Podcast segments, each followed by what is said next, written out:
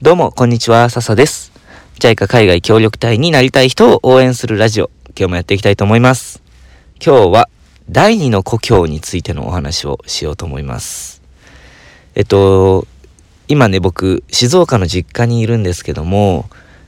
富士山がめちゃめちゃ綺麗なんですよね。うん。あの、朝からちょっと車運転して、えー、いるんですけども、あなんかあの ちょっと危ないんですけどもあの富士山が目の前にボーンと大きく見えて見とれてしまって今あの信号機 あの青になったの気づかなくて後ろの車からブーってされちゃったんですがあのそのぐらい綺麗でまたあのたまにね県外に行った時、まあ、今コロナでなかなか行けないですけど帰ってきた時に富士山見るとああいいなーって感じがするんですよね。うん皆さんも何かそういうものってきっとありますよね。それが建物だったり自然のものだったりするかもしれないですけども。で僕が、うんと、パプアニューギニアに、えー、帰国してから2年後に遊びに行ったことがあったんですよ年末に。うん、でその時に、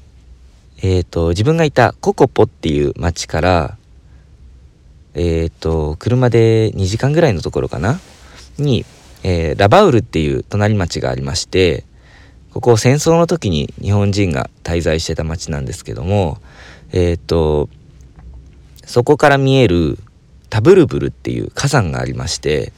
その火山が、これまためちゃくちゃ綺麗なんですよ。うん。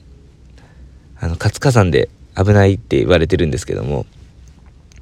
あのたまにね煙がもくもく上がってるのも見えますけど普段は静かででまたパプアの青い空と青い海とその火山の周りには何て言うのかな赤い土なのかな？とあと,、えーと、草が生えていたりなんかもしてでまた南国なんで全部原色なんですよね。赤緑青で火山の茶色黒っぽい茶色。でこれ見るとめっちゃ綺麗だなって思うのとああなんかパプア帰ってきたなって思うんですよ。まあ、それだけじゃないですけどあのパプアの風景とか匂いとかそれがすごく懐かしかったんですね。あとねその風景の中になんかその時の思い出がびっちり染みついてるんですよね僕の脳の中脳みその中に。うんなんかここで、うーん、あの人たちと思いっきり笑ったっけなとか、村の人とご飯食べたっけなとか、学校の先生が時間守んなくてブチギレたっけなとか、なんか些細なことで喧嘩になったなとか、なんかそんな思い出が、それを見ると、そこの状況、状況を見たり、思い浮かべたりすると、思い、やなな蘇ってくるんですよね。うん。なんかそう育った国ってうん育った場所か。富士山を見るとあの子供の時のことを僕は思い出すと思うんですけどあのそれと同じようにそのパプアのその山というかその風景にも同じように現地でうんなんかたった2年だったけどめちゃくちゃ試行錯誤して考えて喜怒哀楽を思いっきりむき出しにして現地の人と生活したり活動したり考えたりいろいろとしてきた思い出が本当にそこには、うん、埋め込まれてます。でなんかそういうのを思い浮かべるとなんだかすごく懐かしい気持ちになるしよかったなって思ってでなんか心の底からあの2年間楽しかったなっていうのと心の底からパプアニューギニア自分大好きだなって思うことがあります。そんな感じのことを今日ね、富士山を見ていて、えー、感じました。あとですね、あ、そうそうそう、えっ、ー、と、コンビニとかスーパーに行って、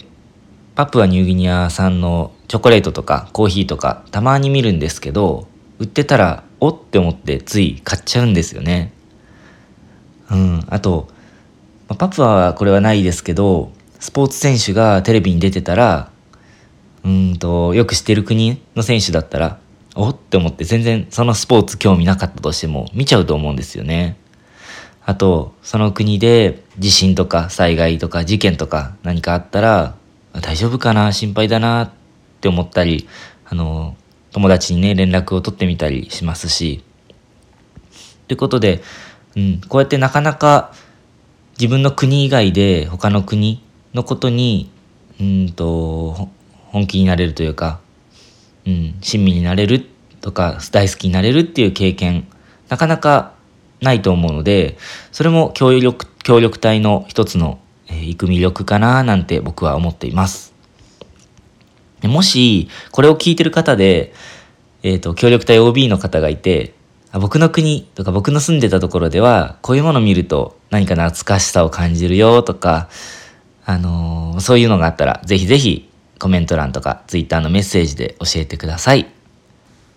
ということで、最後まで聞いてくださって本当にありがとうございました。ぜひぜひ、あのー、もう気軽に感想とか質問なんかもコメント欄、あとは Twitter のメッセージなんかで、えー、してくれたら嬉しいです。ということで、また次回も聞いてください。またね